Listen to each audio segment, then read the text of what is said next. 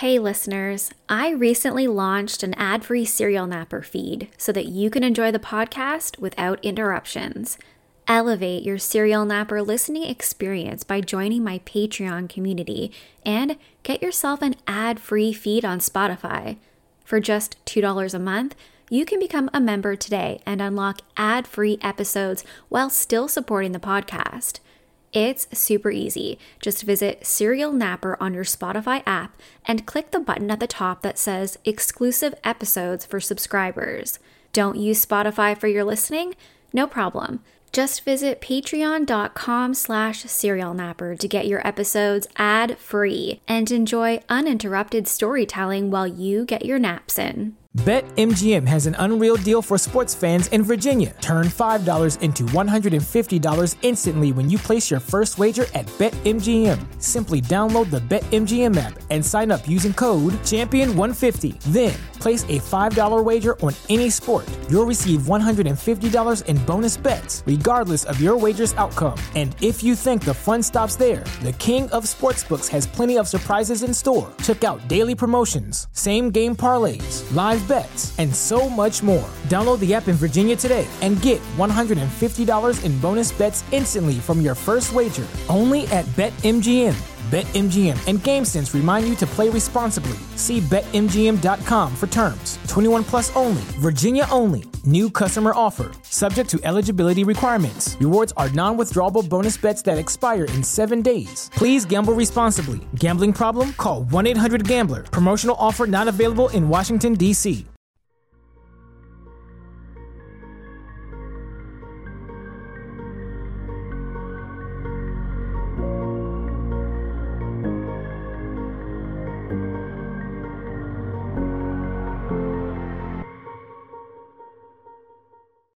Hey everyone, my name is Nikki Young, and this is Serial Napper, an international true crime podcast. I'm back with another true crime story to lull you to sleep or perhaps to give you nightmares. The case I'm covering tonight might be one of the saddest stories that I've talked about. It goes beyond murder and touches upon the complicated relationship between a single mother and her daughters while dealing with poverty and addiction, mental anguish, and abuse. This true crime story is known as the case of the Bathtub Sisters. When Linda Anderson was discovered dead in her bathtub, police initially ruled it to be an accidental drowning. But a year later, new details would emerge that would make it apparent that there was something far more sinister that happened, something involving Linda's two teenage daughters, known only as Sandra and Beth, to protect their identities. What they did and the complicated reasons why will both break your heart and absolutely infuriate you. There is a lot of information available on this case, so I'm going to go into as much detail as I can, but I do have a book recommendation if you'd like to really dig into this story. It's called The Class Project How to Kill a Mother The True Story of Canada's Infamous Bathtub Girls by Bob Mitchell. Bob takes a very critical look at the two young women who are involved. There's also a movie called Perfect Sisters, and I've heard it's not totally accurate. It's more of a dramatization and it takes a more empathetic approach when discussing why this may have occurred. So it's important to note here that the name of the victim, as well as the perpetrators, they've all been changed in this story to protect their identities, and it will become clear soon why this happened. We're going to start on the day of Linda Anderson's death. On January 3rd, 2003, around 10:30 p.m., a call was placed to 911 from a small townhouse located in Mississauga, Ontario. On the line were two sisters, Sandra, who was 16 years old, and Beth, who was 15 years old. They told the 911 operator that they had come home from a night out at a restaurant with some of their friends and they discovered their mother in the bathtub. She was unconscious and not breathing. The operator asked the girls to take Linda out of the tub and to attempt to perform CPR. They walked them through the instructions to do so.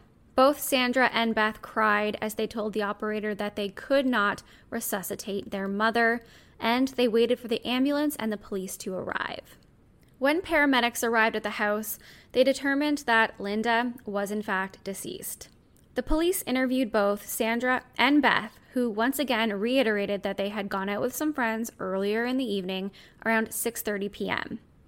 When they left, their mother had been drinking and she said that she was going to go take a bath. The sisters had dinner at a nearby restaurant, and when they came home, they found their mom still in the tub, unconscious. They also told detectives how their mother was an alcoholic who was known to pass out from time to time. To the police, it appeared to be an accidental drowning, and an autopsy would seemingly back that up. The coroner would rule Linda's cause of death to be drowning, noting that she had very high levels of alcohol and drugs in her system, including codeine and acetaminophen. Over the next year, life carried on, and just about everyone believed that Linda had died in a tragic bathtub drowning accident. Well, mostly everyone. But the truth began to slip out here and there, bit by bit. Sandra and Beth began to drink heavily, and in their intoxicated state, they would speak freely about their involvement with their mother's death. Sandra would say that she began, quote, telling people, practically strangers, kids I met at a party, and I hated myself for drinking too, because I killed my mother for her drinking. So I was doing that because I felt I deserved to die for what I did. Oops, spoiler alert.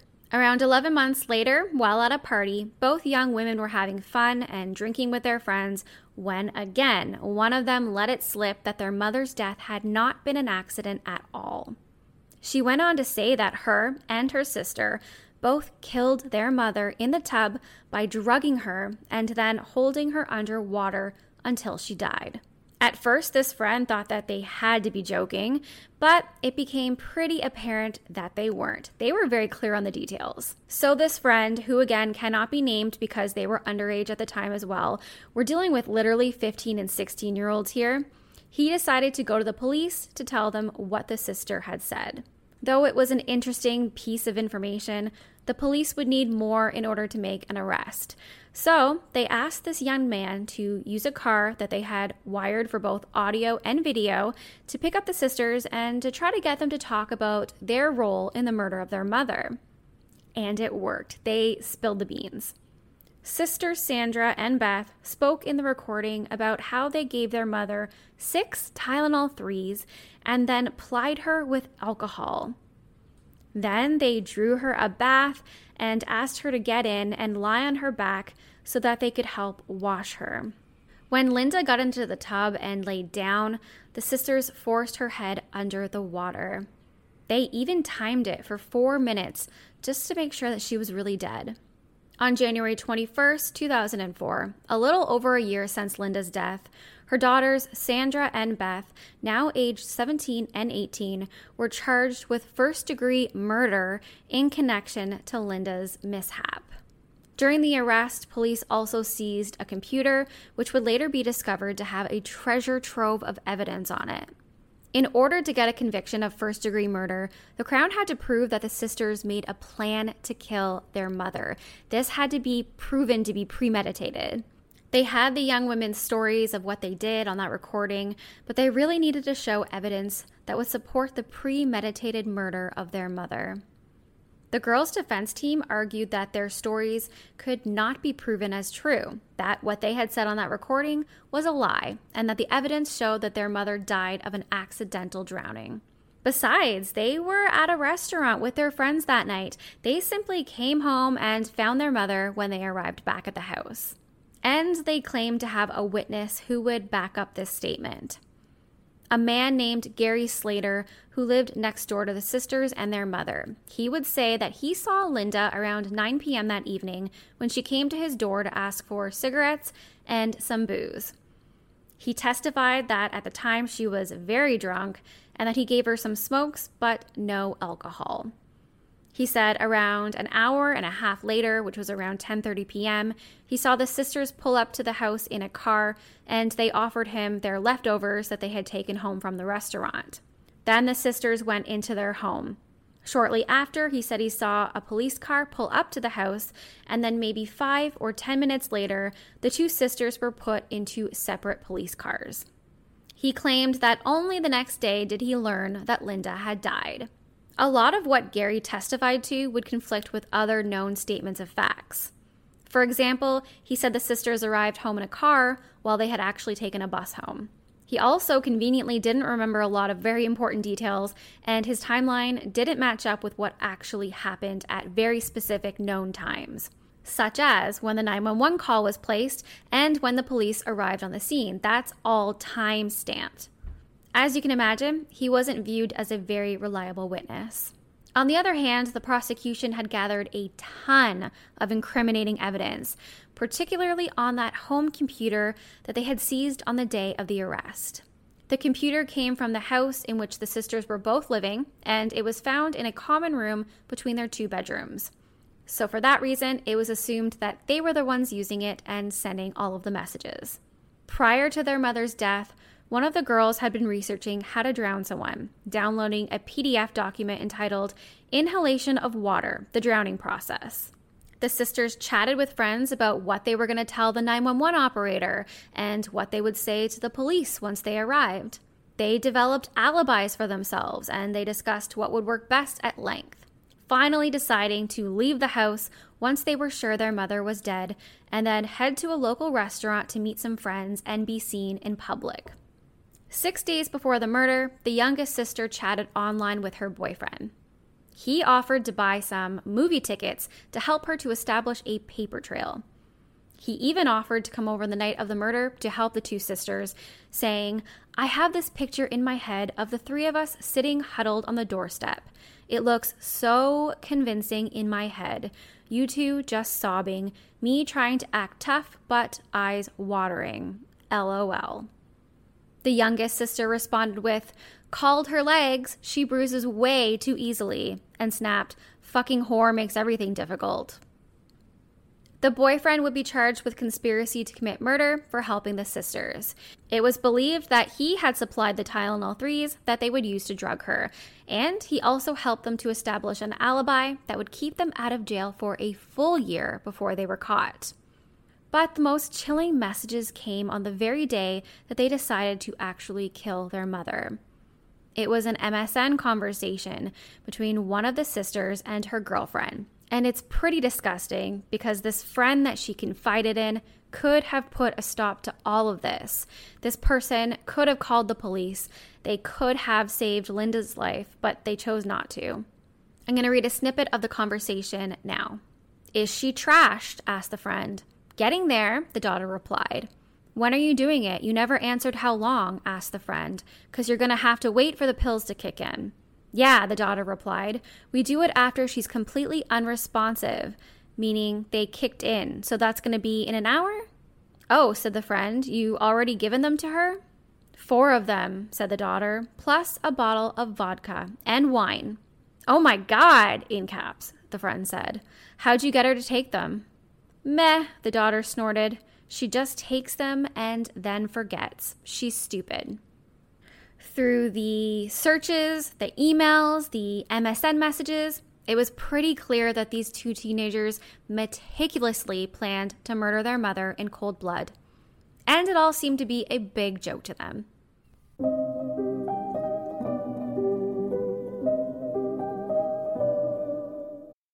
I love to travel. From the bustling city of Tokyo to the beaches of Thailand, there's nothing I enjoy more than getting the chance to see the world and experience different cultures firsthand.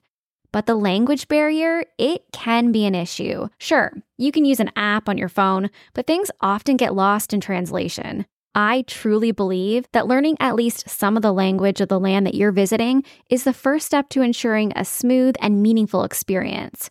That's why I'm excited about Rosetta Stone, the most trusted language learning program available on desktop or as an app. It truly immerses you in the language that you want to learn. Rosetta Stone has been the trusted expert for 30 years with millions of users and 25 languages offered, including Japanese, Spanish, German, Korean, Italian, and more. Learning a new language can be tough especially with all of the different nuances. But Rosetta Stone is designed to help you speak like a local, so you'll feel confident in what you're saying.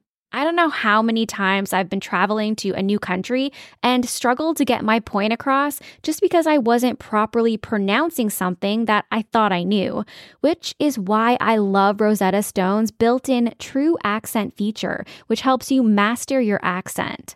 They also have convenient desktop and app options so you can learn on the go.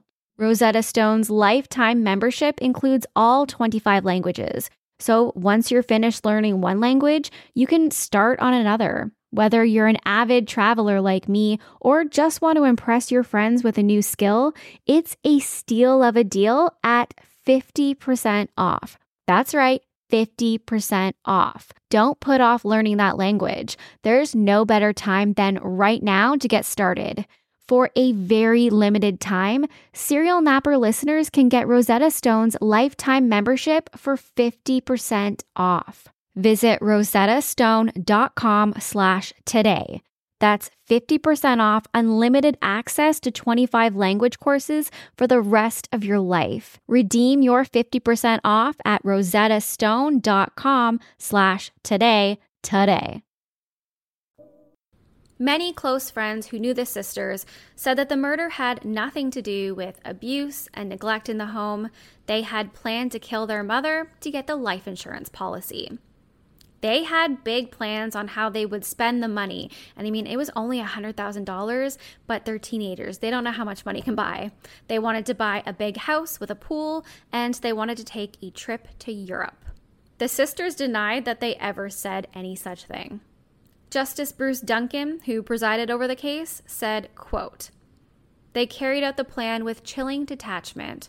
The two set out to commit the perfect crime, but instead they created the perfect prosecution. The case against them is overwhelming. It is probably the strongest case I have ever seen in over 30 years of prosecuting, defending, and judging criminal cases. And even though their identities would be protected because they were minors, the sisters were convicted of first degree murder in the chilling killing of their mother. But again, because they were minors, they were given a youth sentence of just six years in custody and four years under community supervision. If they had been charged as adults, they would have been given a life prison sentence. Now that there was a conviction, everyone wanted to know why. Why would these two young women who had never been in trouble with the law before drown their own mother? Crimes like this, matricide, the killing of one's mother, it's just extremely rare. The sisters would allege a childhood of both physical and sexual abuse, only made worse by an alcoholic single mother who didn't give them the love and attention that they needed. When Sandra was a child, she alleged that she was sexually abused by a close family member, and after confiding in a local priest, she was told that she should confront her abuser and threaten to expose him, which of course is just terrible advice. But she was a child who trusted the advice of this priest, and so she did it. But her abuser didn't care. He called her bluff, and Sandra was left alone with her pain. It doesn't appear that she ever confided in her mother about this abuse, but she likely believed that she couldn't turn to her mom. Her mother was also struggling with depression. Linda's husband had left her with the children many years ago. He just took off, and so now she had to raise them alone. Then she was with a physically violent and abusive boyfriend who lived at the home, and her alcoholism it was taking over her life. She was a single mother who worked nonstop to try to financially keep the home going, but she was also battling her own demons. And I'm not saying that any of that is an excuse for her terrible decisions or her bad parenting. It's just a reason why. Sandra would say how it was often her and her sister Beth who would have to take care of the home and their younger brother. They often had no food in their cupboards and they would always go without dinner. Their mother was known to drive around with them in the car while she was severely intoxicated. Overall, it was just a really difficult and traumatic upbringing for both of the young girls.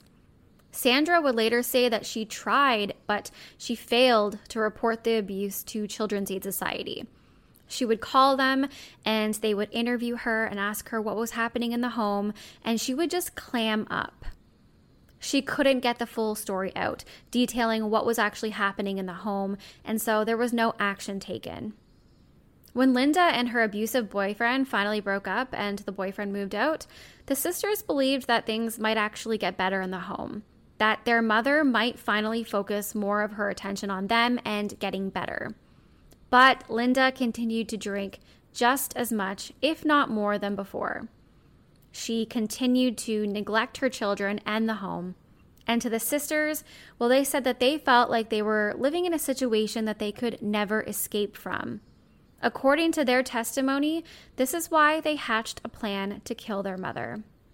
Of course, with the evidence presented in court, not everyone would believe them. They're now in their 30s and their lives look much different than they used to. In an unusual twist of fate, Beth went on to complete a law degree and she's now a mother. Sandra graduated from university and became a scientist, and now she is also a single mother, just like her mother was. She's expressed a lot of guilt over what her and her sister did as teens. In an interview with Global News, she said, quote, she was a beautiful person, very smart and loving, and I didn't recognize that for what that was. The hate did blind me. I'm so sorry for my crime. I regret what happened with every shred of my being, my soul. I'm so sorry for all of it. Um, but actually, I can say I'm a good person because I don't wake up in the morning and think like, how can I hurt others? Like, I just feel like, how am I trapped in this life? It does feel like I'm just trapped in the wrong movie. Like, my mom's not supposed to be dead right now. Like, I am supposed to be sharing my life with her. She was very smart and loving, and I didn't recognize that for what that was until it was gone. Um, and like, the hate did blind me, and I'm so sorry. Every morning I wake up and it's like, why am I waking up to this world? I didn't realize how sick she was. I just, I really thought she's just dying from this and I wanted it to stop. Both women now live their lives anonymously, and it seems like they both tried to move on from the past. Their real names are out there, but I'm obviously not going to repeat them here as their identities are still protected under Canadian law. I find this case fascinating for so many reasons. The main one being these two young women committed a heinous crime against their own mother, but because of their age, they were given a very short sentence, which was really focused on rehabilitation. So you could look at this in two different ways. Either you believe these two women were given a slap on the wrist for committing a really horrible crime and they should still be behind bars, or you believe that they were given just what the criminal justice system is designed to do to rehabilitate. Both women have turned their lives around and are now contributing members of society today. So, if the goal is rehabilitation, then one might say that this played out exactly as it should. But I'd love to hear what you think. Do you think that youth should be charged differently than adults when dealing with a very serious crime like first degree murder? Do you think the focus of prison should be punishment or rehabilitation? And do you think the case of the bathtub sisters is an example of the justice system in Canada working or failing? Let me know what you think in the comments. That's it for me tonight. If you want to reach out, you can find me on Facebook at Serial Napper. You can also search for me on Apple or Spotify or wherever you listen to your podcasts. Check me out on Twitter at serial underscore napper or I'm on YouTube, Nikki Young, Serial Napper, and that's all one word. Until next time, stay safe, stay kind, especially in the comments. Bye.